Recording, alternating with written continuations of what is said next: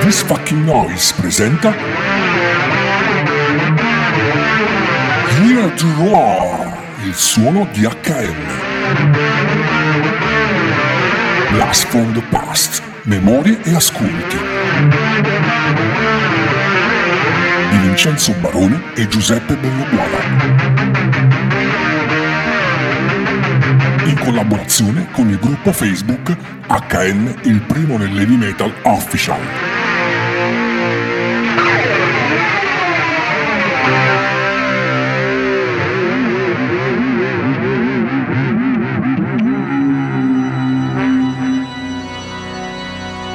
chi si nasconde dietro questa bella camicia vaiana, bella sobria con i foglioni, i fiorelloni? Mr. Rich Blackmore. Con la sua chitarrina famosissima, con la sua leggendaria chitarra. A Fender Stratocaster bianca. E siamo al numero 11 di HM.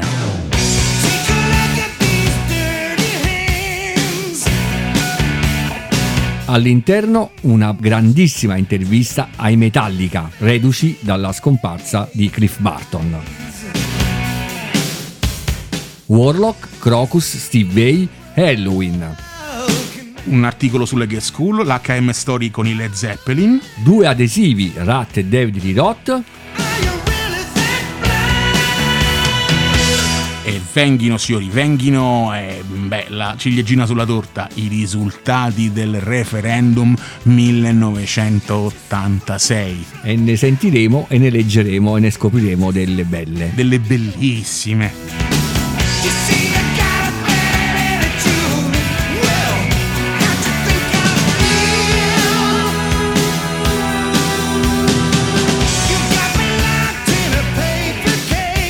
Seconda di copertina è parte la campagna di autopromozione della casa editrice per cui HM usciva, con le sue iniziative collaterali parallele a quello che era il cuore pulsante delle pubblicazioni heavy metal della suddetta casa editrice. HM presenta Metal Poster, era aggiunta la seconda pubblicazione, questa volta con Slayer da una parte e Judas Priest dall'altra. Una novità sensazionale, come raccontava la pubblicità, l'unica rivista metal Mega Poster. Metal Poster è the best, Metal Poster è the greatest. Due mega band, due mega poster, due storie complete, Judas Priest e Slayer. Il tutto a sole 2000 lire. Signori, era, arrivato l'Arrodino. Esatto, venghino signori, bellissimo, tutto in edicola nel momento in cui usciva questo numero 11 di HM, il cui sommario era arricchito da una bellissima foto della regina del metal nascente, Doro Pesh.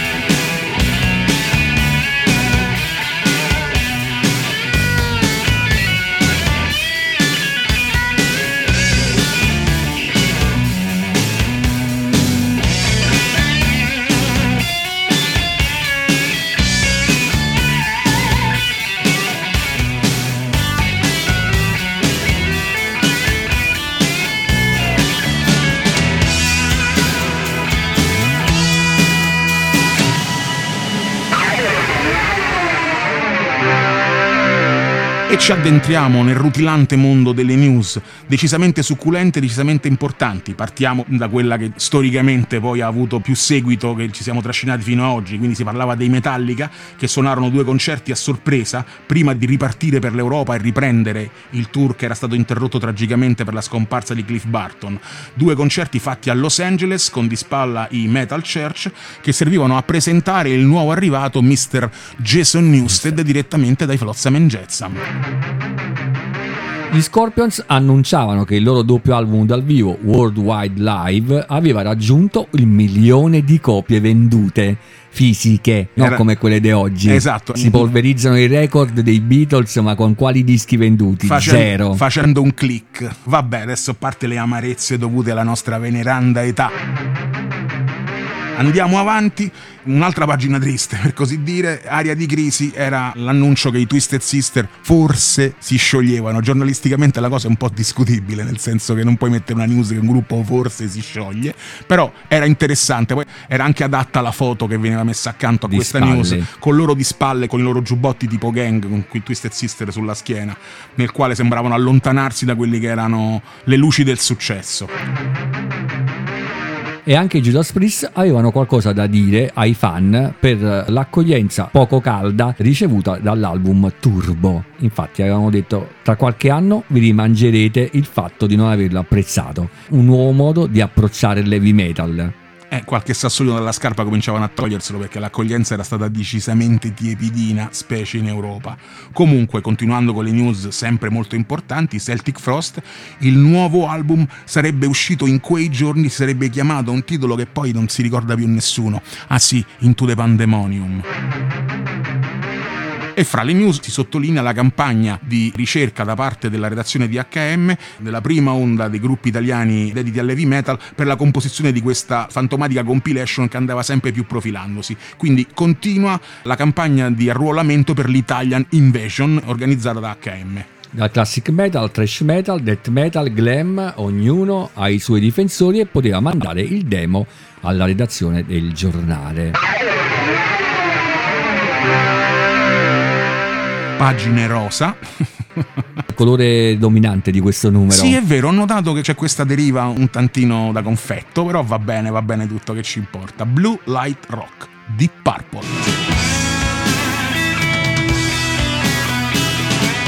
Tornano con un nuovo album, The House of the Blue Light, un disco che usciva proprio in quei giorni, mentre la band partiva in tour in tutto il mondo.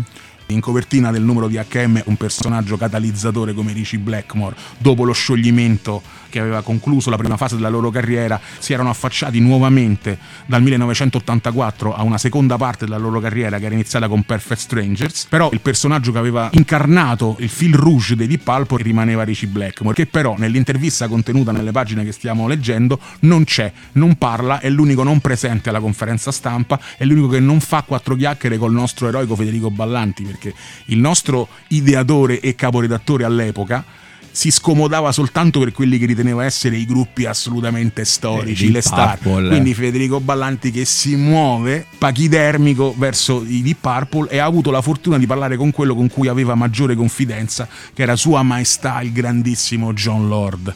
Intervista molto interessante, di carattere strettamente musicale. Lord sottolinea che l'assenza di Richie Blackmore è dovuta al fatto che il buon Man in Black non amava fare le interviste, non amava i contatti con i giornalisti, non amava conversare su quelle che erano le intenzioni e le potenzialità dei Deep Purple. Quindi tutto concentrato sull'album, del quale il buon Lord ammette una certa, diciamo così, modernizzazione in stile pseudo-americano. Una svolta più melodica verso il mercato statunitense. Sì, lui la definisce una svolta più curata. Diciamo che Perfect Strangers era stato dettato dalla fretta di ritornare in scena dopo l'entusiasmo dovuto alla reunion. Questo secondo disco invece doveva stabilizzare, assestava. bravissimo, doveva aggiustare il tiro tenendo in considerazione quelle che erano le principali tendenze dell'hard rock dell'epoca, quindi magari qualche chitarra sintetizzata, qualche suono di batteria sovrapposto registrato due volte e campionato. I nuovi Deep Purple dovevano essere con un piede nei vecchi Deep Purple, ma con l'altro piede un po' più avanti Un po' rispetto come avevano fatto anche Judas Priest con Turbo. Esattamente.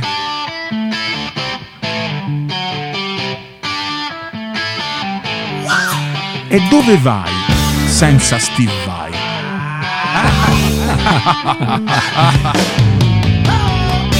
Un'altra intervista svoltasi a Los Angeles per un chitarrista veramente ipertecnico. Raccontava il suo ingresso nella band di David Lee Roth che si era appena formata dopo l'abbandono dei mitici Van Halen. E il buon Steve Vai ha l'occasione e il modo di raccontarci nei particolari quasi a un livello gossiparo, ci racconta del fatto che mangiava pane e burro di arachidi che si faceva a casa secondo una formula particolare e mi incuriosisce sapere quale può essere il tocco del gourmet nel farsi un panino con il burro di arachidi. Però... Poi se lo portava appresso in tutti i posti dove andava. Esatto, si portava la merenda come i ragazzini. Fra l'altro si entra anche nel rutilante mondo del glitterato, paiettato air metal americano perché comunque l'incontro fra Steve Vai e Dave Lee Roth merita di essere raccontato. Certo. O cachi o esci. Esatto, all'insegna. Non di... è una parolaccia. eh. Esatto, no, no, è, no, caghi nel senso proprio di andare di corpo. C'erano alcuni locali nella Los Angeles del tempo che avevano un'attività del tutto illegale, cioè vendevano alcolici anche fuori dagli orari che venivano consentiti, anzi i locali aprivano tipo alle due di notte. In uno di questi locali Steve Vai si sta divertendo con gli amici, si tirano i panini col burro di arachidi, tutte le attività possibili, entra la polizia, se li beve tutti, vale a dire li arrestano, vengono portati in prigione, si trova in cella seduto sul water, Sul della, water. de- della cella perché non so se siete mai stati in galera negli Stati Uniti, Ah. vi auguro di no, però sulle celle di- dove vieni rinchiuso a livello proprio di quartiere, a livello di zona, la tazza è nella cella. Eh, Anche i vegetariani vanno al bagno. Anche i vegetariani cagano. E anche lui, insomma, doveva fare questa cosa. Sta lì seduto, sta lì pensando ai suoi problemi, a pagare la cauzione, a uscire, quando una voce gli sussurra. O cachi o esci. Ed era Dave Lee Roth. Dammi una mano. E lui agli ordini. E da lì è nato tutto, che poi sono usciti, e hanno parlato tutta la notte, anche i giorni seguenti. hanno parlato non- tutta la notte non di musica. Ah, Cioè, è iniziato un rapporto basato sulla, sulla simpatia, sul feeling personale, nel raccontarsi cose. Fra l'altro, diciamo la verità, quando è successo tutto questo, Dave Lee Roth non era neanche pubblicamente intenzionato a uscire da Ivan Allen, per cui Steve Vai, in tutto il suo candore, perché comunque questa impressione che dà un po' candida in effetti era reale, ha parlato di tutto meno che di andarci a suonare. Poi alla fine lui era a casa sua che faceva la doccia, sente squillare il telefono, esce dalla doccia bagnato, risponde e Dave Roth gli offre il posto come chitarrista del suo nuovo progetto. E lui ha accettato subito, anche perché aveva rifiutato delle band in precedenza davvero molto importanti, come Ozzy, dopo la scomparsa di Randy Rhodes, lo aveva chiamato per sostituire il grandissimo Randy alla chitarra e lui non ha accettato, ma ha rifiutato anche di entrare nei Kiss, non se la sentiva di fare il chitarrista travestito e soprattutto negli UFO, dopo un po' di jam session con eh, Phil Moog degli UFO si è reso conto che le cose non potevano funzionare e infatti col seno di poi ha fatto bene, è entrato alla David Roth Band e ha avviato questa carriera veramente grandiosa. Ha fatto bene ad aspettare, ha spiegato il perché. Una scelta vincente ed è passato dai panini con il burro di arachidi ai più lauti pasti, sempre vegetariani per carità, però insomma c'è panino e panino. L'intervista si conclude con uno slogan, con un motto per Steve Vai, cibo, sesso e lavoro. E sbarchiamo negli Stati Uniti con un sound e una band tipicamente a stelle strisce, proprio cresciuta radicatamente yankee, gli svizzeri Crocus.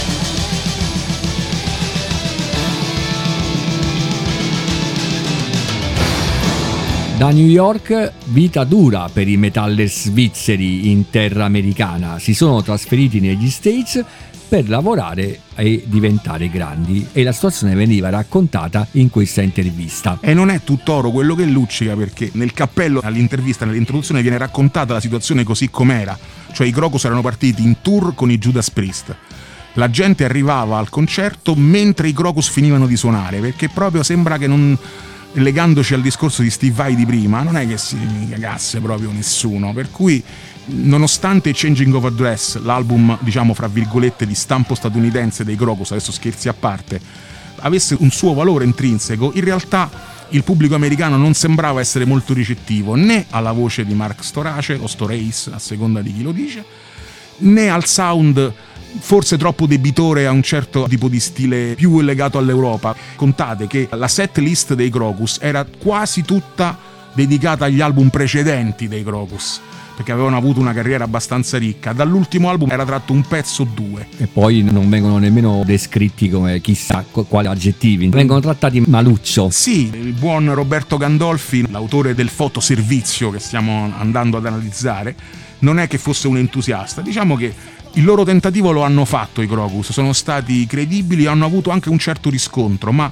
come molti all'epoca videro infrangersi il sogno americano abbastanza presto, per quanto si tagliarono una loro fetta di mercato di credibilità, però insomma gli svizzeri Crocus sono rimasti gli svizzeri Crocus nel senso che non hanno avuto quell'impronta americana che gli ha fatto fare il grande salto di credibilità e di vendita in un paese immenso come gli Stati Uniti.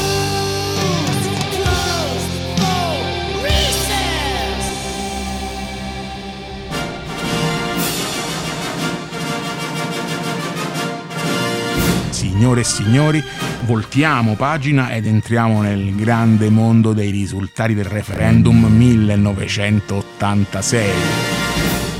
Ecco i dati del nostro referendum per i migliori del metal 1986. Si ringraziavano tutti per la partecipazione, migliaia di schede arrivate in redazione e il nostro incaricato ha dovuto sudare per infilarle tutte nel computer che poi ha elaborato le graduatorie. Ma quale computer? le lettere che venivano mandate, la scheda, venivano proprio, avete presente, proprio Manuale. come a scuola quando veniva eletto il capoclasse, pillini, follotti, eh, veniva proprio fatto così. Ogni categoria venivano contate voto per voto da persone umane, altro che computer, altro che calcolatori, e i risultati sono stati comunque sia al di là di ogni più rosea aspettativa, sia numerica che di riscontro. Band dell'anno. Iron Maiden al primo posto, Metallica, Queensryche, Anthrax, Motley Crue. David Lee Roth, Motorhead, King Diamond, Marillion e Loudness. Marillion ogni tanto c'era un po' di deriva che usciva dal tema, ma comunque... Una sorpresa. Ma va bene così. Miglior gruppo del passato. Deep Purple, Led Zeppelin, Black Sabbath, ACDC, Rainbow. Kiss, Thin Lizzy, Merciful Fate, Sweet e UFO. Beh, mi sembra... E qui ci siamo d'accordo. Eh. Miglior album del passato? Made in Japan di Purple, The Song Remains the Same, Led Zeppelin, Paranoid, Black Sabbath, Back in Black e ACDC, Van Halen, primo Van Halen. Unleashed in the East dei Judas Priest, giusto, Alive dei Kiss, Killers degli Iron Maiden, Dark Side of the Moon dei Pink Floyd e On Stage dei Rainbow. Hanno ottenuto voti praticamente tutti gli album dei Led Zeppelin, dei Deep Purple, degli SDC, dei Black Sabbath, degli Aerosmith, Boston, Iron Maiden, eccetera, eccetera, eccetera, eccetera. Da notare al nono posto l'ingresso dei Pink Floyd. Che fuori tema, ma che gli vuoi dire? Un off topic in tempi non sospetti. Esatto miglior concerto dal vivo. Iron Maiden al primo posto, Dio, ACDC, Scorpions e il tour di Accepted Dokken.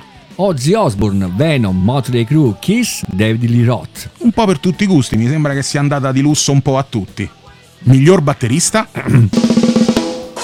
Lars Ulrich, The Metallica. Nico McBrain, Aaron Maiden, Tommy Lee, Motley Crue, Neil Peart, Rush, Vinny Episi. Ian Pace dei Purple, Cosi Powell di Emerson Lake Powell, Eric Carr dei Kiss, Herman Rarebel degli Scorpions e Pete Gill dei Motorhead. Cosa hai da dire su questa classifica dei migliori batteristi? Che dal secondo posto in poi sono d'accordissimo. Mi sa che prima della fine delle puntate non ci seguirà più nessuno. Eh. Miglior bassista. Steve Harris degli Iron Maiden, Cliff Barton dei Metallica, tanto di cappello. Gene Simmons dei Kiss, Lemmy, ovviamente non vi dico neanche di che gruppo se no mi arrabbio, Geddy Lee dei Rush, Roger Glover di Purple, Bill Sheehan di Emily Roth, Nicky Six, Motley Crue, Glenn Hughes e Juan Cruzier dei Red. Io avrei messo anche sulla scia, diciamo, delle emozioni del momento al primo posto Cliff Barton. È vero, però sai, di fronte a un eh gigante sì. come Steve Harris era complicato per tutti, vivi e meno vivi, poter riuscire ad arrivare al primo posto. Però Cliff Barton al secondo posto è un'affermazione di affetto notevole. Miglior chitarrista? Malmsteen, eh, simpaticissimo al primo posto, Angus Young, ACDC, Rich Blackmore di Purple e di Van Halen, Van Halen, Kirk Hammett dei Metallica. E poi un'impennata, diciamo, tecnico-qualitativa con Gary Moore, Michael Schenker della sua omonima band, Steve Vai della Devly Roth Band, Dave Murray degli Iron Maiden e Jackie Lee, qui erroneamente segnalato come chitarrista di Ronnie James Dio, quando in realtà sappiamo benissimo che suonava con Albano. che suonava con, con Ozzy Osbourne, per carità, perché si scherza, eh, si scherza. Passiamo al miglior tastierista.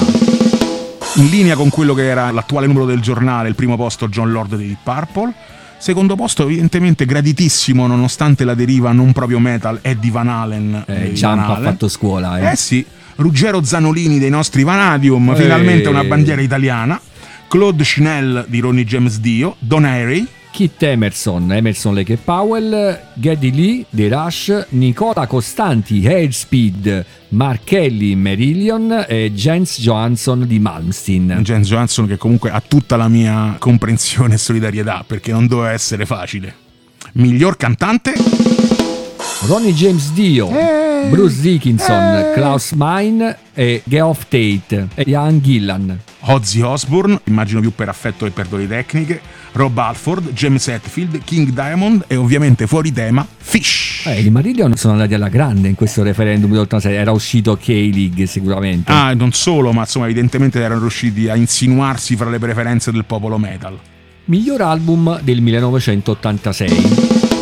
Indiscutibilmente Somewhere in Time degli Iron Maiden, Master of Puppets dei Metallica, Live After Death degli Iron Maiden, Orgasmatron dei Motorhead, The Ultimate Sin di Ozzy Osbourne. Rage for Order, Queen's Reich, Turbo, Judas Priest, It and, and Smile, David Lee Roth, Slippery When Wet, Bon Jovi e Spreading the Disease degli Anthrax. C'è da dire che adesso a posteriori e sono passati mille anni, ah oh, non ce n'era uno sbagliato, eh. Qui veramente si parla. 1986. Avete sentito i 10 migliori album del 1986? Ce ne fosse uno che non è passato alla storia. Personaggio dell'anno? Non avevamo dubbi, al primo posto Ozzy Osbourne. Perché era stato nella copertina del primo numero di HM, lo sapevano tutti, dai. È normale che è così, dai. David Lee Roth, Ronnie James Dio, Cliff Barton e Malmsteen si conferma tra le preferenze. John Bon Jovi, di nuovo l'intruso Fish, Lemmy, Kronos e per fortuna, meno male, il grande Blackie Lawless. Chiudiamo in bellezza i risultati del referendum del 1986 con il miglior gruppo italiano. Primo posto, inaspettatamente, ma de che? Vanadium, seguiti dai bolognesi Crime Steel, gli Airspeed, gli Halloween, li ricordate lo scorso numero di HM, quelli che siamo giovani per gente giovane, erano loro. Al quinto posto i grandi Bulldozer, I romani Astaroth, Vanexa, Sabotage, Strana Officina e i Fil di Ferro. Il referendum, Il eh, referendum del 1986. L'impaginato del referendum è ricco di colori, è ricco di diversificazioni, è, bellino, ci sono delle belle foto a Romaine, Ronnie James Dio e i nostri Vanadium e comunque la cosa ebbe un grandissimo successo, adesso abbiamo scherzato ma le schede erano davvero numerose. Andiamo avanti e a proposito di gruppi italiani, erano arrivati al nono posto nel referendum e stiamo parlando degli Strana Officina.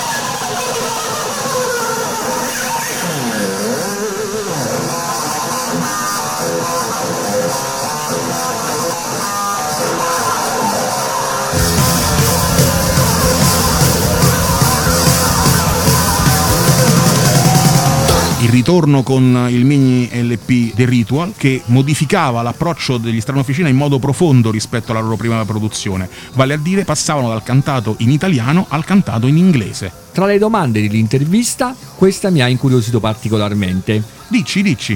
Cosa è cambiato dal vostro esordio discografico ad oggi nel panorama metallico italiano? Credo che nessuno come la strana officina potesse essere informato e pronto a una risposta. Si parla delle cose che ci si poteva aspettare da un gruppo pur di prima linea del 1986, quindi la forte mancanza di strutture che comunque impediva alla scena di avere uno sviluppo all'altezza di quelle che erano le aspettative sia nazionali che europee. Però rispetto alla prima uscita, alla seconda di strana officina, loro stessi prendevano coscienza che il movimento stesse facendo degli enormi passi avanti. Oh, nel frattempo era pure uscito HM, oh. Certo, e poi loro ricordano che in un concerto al Teatro Tenda di Firenze hanno realizzato più persone di Venom ed Exodus messe insieme.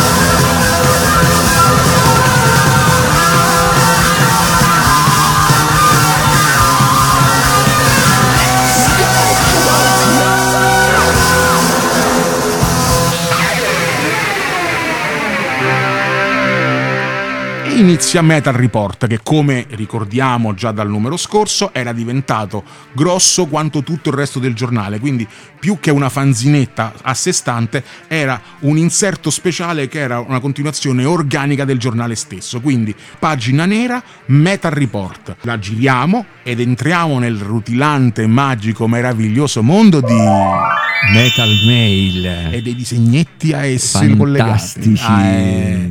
Comunque tante lettere, la gente cominciava finalmente A litigare. Esatto, cominciava finalmente a scannarsi.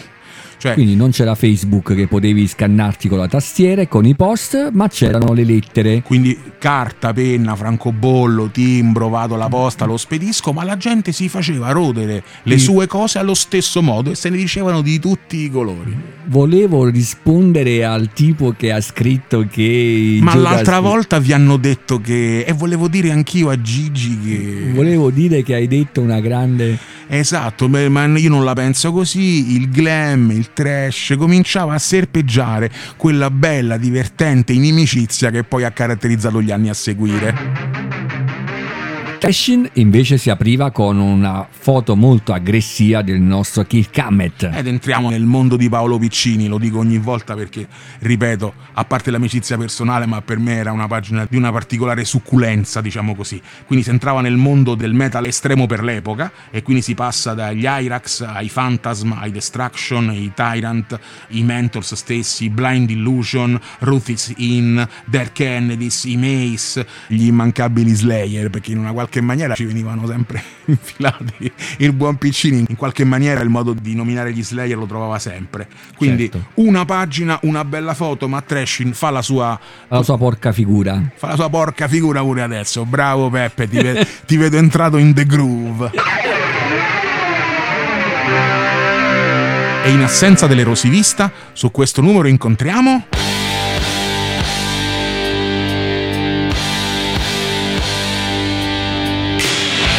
Le Girl School. Eh. Metal al femminile, dopo Nightmare Maple Cross, grandi progetti per Chris Bonacci e Accolite.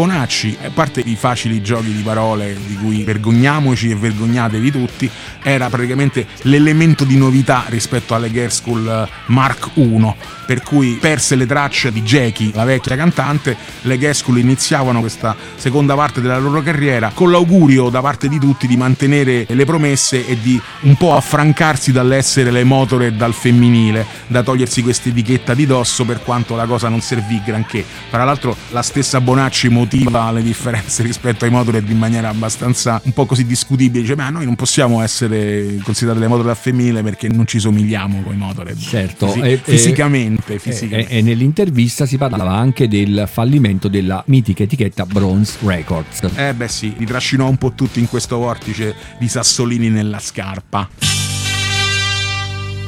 Ta-ta-ta! Italian Thrashing Invasion. Invasion. Due pagine piene così di musica Mio estrema. Dio.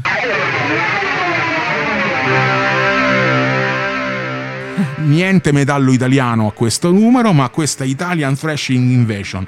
Due pagine piene zeppe di notizie, di anteprime, di presentazioni di demo. Al centro della pagina un box tutto nero con eh, dentro quattro nomi di punta di quello che era il movimento estremo nazionale, con Requiem, Necrodet, Aggressor e Schizzo. Ma volevo leggere due righe prima della presentazione di questi quattro ma siamo, gruppi. ma siamo sicuri? E la scena però non si esaurisce certo qui, dai siciliani Incinerator e Inhumans, ai milanesi Neurodeliri Extrema, ai bolognesi Megatherion, ai Jester Beast da Torino, Outrage e Fingernails da Roma. Bellissimi i fingernails. No- non rido dei fingernails. Watch out for the Italian Thrashing Invasion. Ebbene sì, c'erano questi romani outrage, che fra l'altro questo era il box interno e ringrazio Peppe, è gentilissimo perché con gli outrage c'è un certo coinvolgimento personale, diciamo così. Nelle due colonne laterali che circondano questo box inizia una lunga dissertazione che va da Paul Shane ai Bulldozer, agli Astaroth, agli Shining Blade, agli Scanners, diciamo che si fa una gita che va a coinvolgere quelle che sono le ramificazioni più diverse del metal in Italia, non soltanto quelle trash, non soltanto quelle estreme, quindi anche a Real Terror, Power Game, I napoletani Hero. i casertani TRB, i Graveless, i Gunfire, i Touch of Devil, di nuovo gli Outrage. Ah, aspetta, no, ancora disponibile per tutti gli amanti del trash i demos di debutto dei Romani Outrage, ottima registrazione BM pulito e trascinante. BM sta per Boss dal market. No, immagino volesse dire black metal, però vabbè, no. Gli outrage out- col black metal no, sono come io con Cicciolina, tipo. eh, no.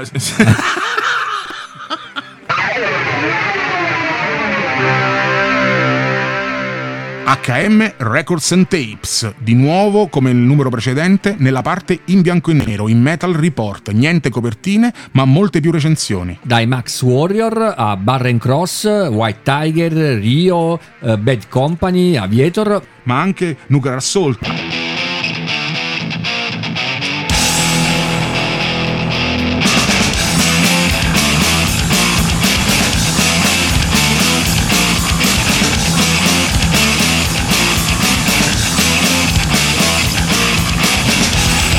Abattoir, Lion, Striper, Sweet Savage, Black and Blue, i Crank, i Wasted, Jesters of Destiny, te li ricordi Giuseppe Jesters of Destiny? Ammazza, che erano stranissimi. bellissima, esatto. E, e per concludere, fiore all'occhiello, Scanners con Dirty Armada, niente meno che per la CGD.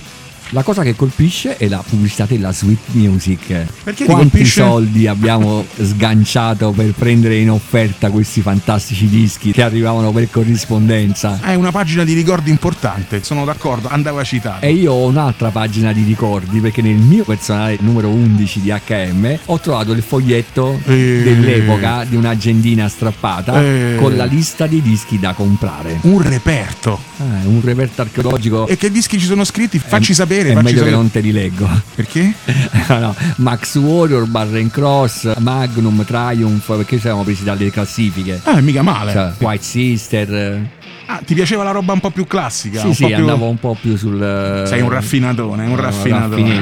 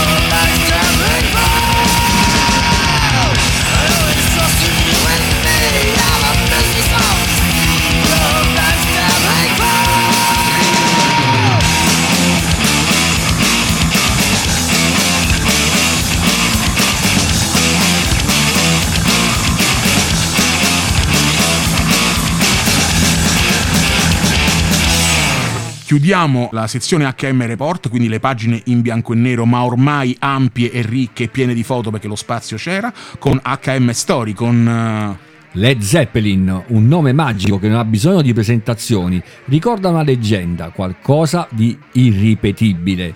E c'era questo viaggio all'interno del mondo del più incredibile dirigibile del rock, con foto e tutta la descrizione della loro carriera. E si parlava anche del film The Song Remains the Same, e la colonna sonora del fantastico doppio album.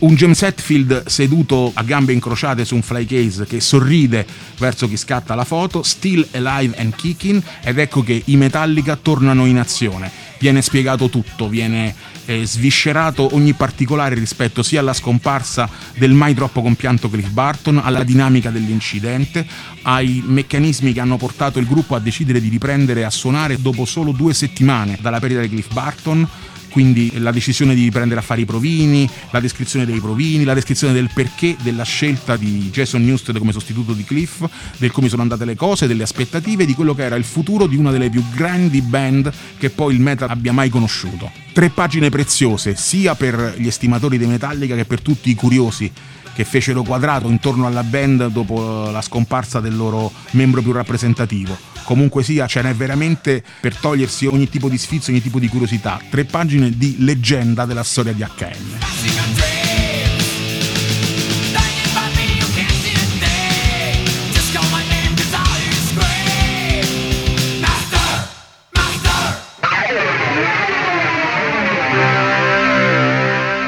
E prima del ritorno del rosa dominante di questo numero, un minaccioso e orrorifico Alice Cooper ci parla brevemente della sua ricerca dello show definitivo. Una fotonotizia quindi limitata a un'immagine di lui con eh, intorno al collo il suo bravo boa in cui il buon Cooper ci rende edotti di quelle che sono le sue intenzioni rispetto a un ritorno in grande stile dal punto di vista live.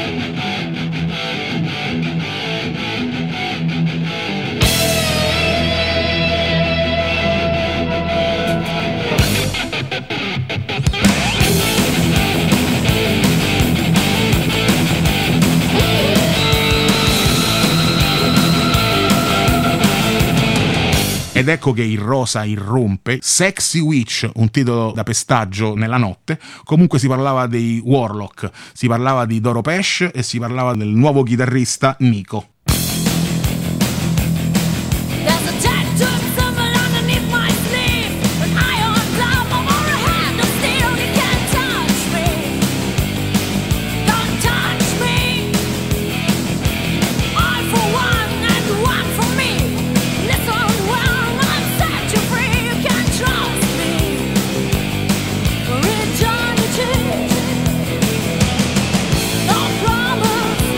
I Warlock hanno un segreto, rappresentato da Dorothy Pesh, la più affascinante metal singer di tutta la scena heavy metal. Dalla Germania l'intervista è a Monaco di Baviera e ci raccontano vita, morte, miracoli e progetti futuri di questa band che era davvero all'inizio della carriera. Warlock e pre-Warlock, infatti il gruppo di cui faceva parte lei prima erano i White Witch, da cui la strega bianca, che viene anche citato fra i titoli dei capitoletti dell'intervista, e abbiamo sia il chitarrista che Dorothy stessa che ci spiegano un pochino cosa sta succedendo in casa Warlock dopo l'uscita di True Steel.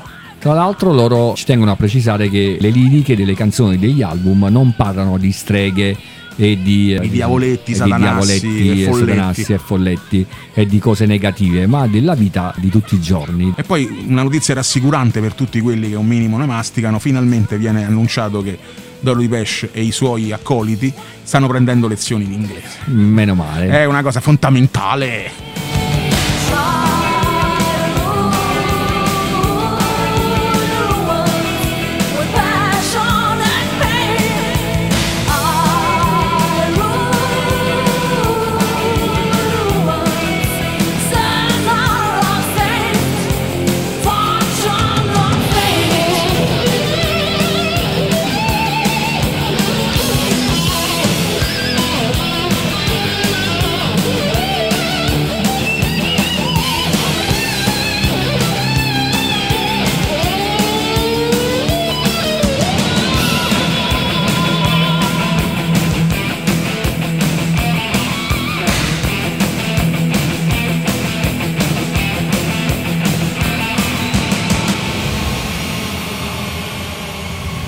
Iron Maiden, Malmsteen, Rat, Megadeth, Motorhead, Flames, Metallica, Bon Jovi, Anthrax, Queensryche, i primi 10 posti della classifica Top 30 Italia. Gli Iron Maiden, a parte Somewhere in Time, a parte il tour appena concluso, era ovvio che fossero primi, come erano primi anche in Gran Bretagna, seguiti da Bon Jovi, Rat, Saxon, Boston, FM, Status Quo, Vinnie Vincent, Warlock, Metallica, Anthrax, eccetera, eccetera. E poi si passa agli Stati Uniti. Bon Jovi, Rat Boston, Cinderella, David Lee Roth, Van Halen, Quiet Riot, ACDC, Heart, Queensryche, Triumph, ZZ Top, Judas Priest, Vinnie Vincent e Metallica. Il tutto, queste le due pagine di Metal Charts dove ci siamo addentrati, condito da tre belle foto con Wasp, Tom Keifer di Cinderella e la formazione dei Bon Jovi. Questa volta tutte le didascalie erano miracolosamente indovinate.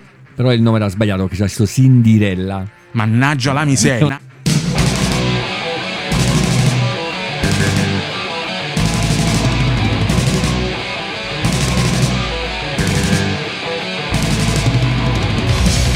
E visto che ci trovavamo in Germania, perché spostarci? Rimaniamo in terra teutonica e ci buttiamo in due pagine, per fortuna non rosa, con gli Halloween. Ma azzurro mattonella, cucina della Madonna Celeste, manto.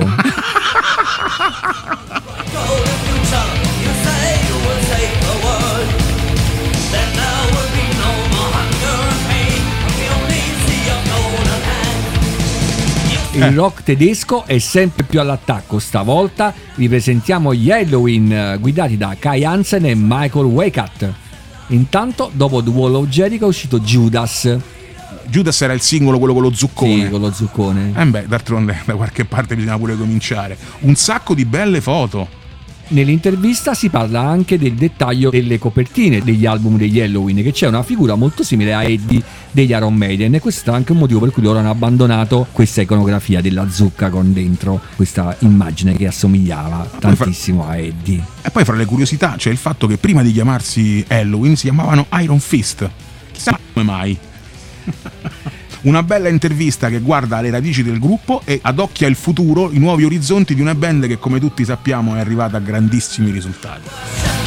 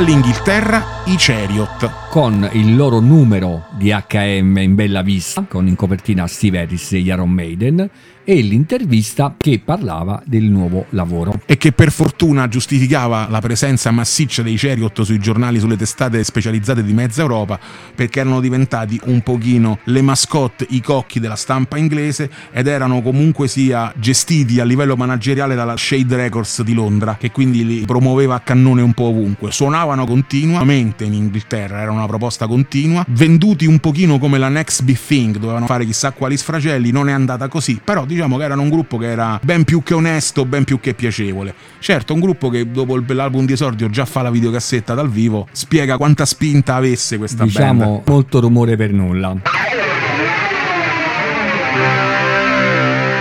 In chiusura speciale Vinyl Attack, la rubrica dedicata alla discografia. E incontriamo ancora una volta gli Iron Maiden con eh, la discografia dei principali 12 pollici, con inediti e versioni dal vivo.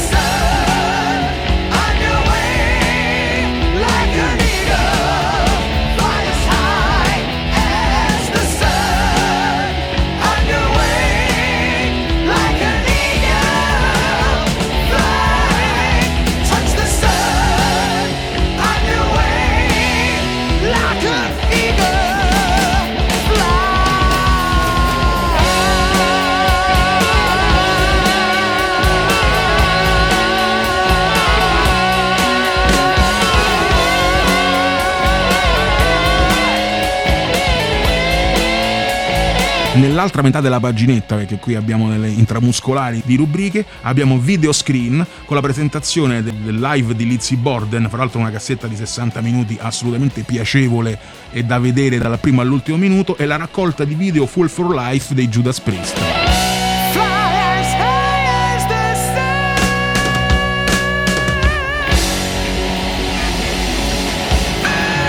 E sul prossimo numero in copertina, Don Millie dei Modeli Group.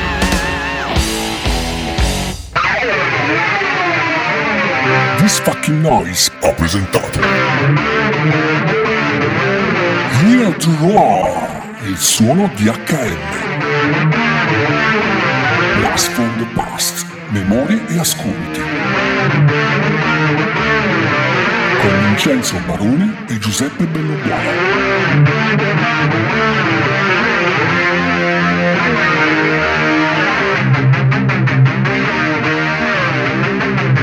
Collaborazione con il gruppo Facebook HN, il primo nell'heavy metal official.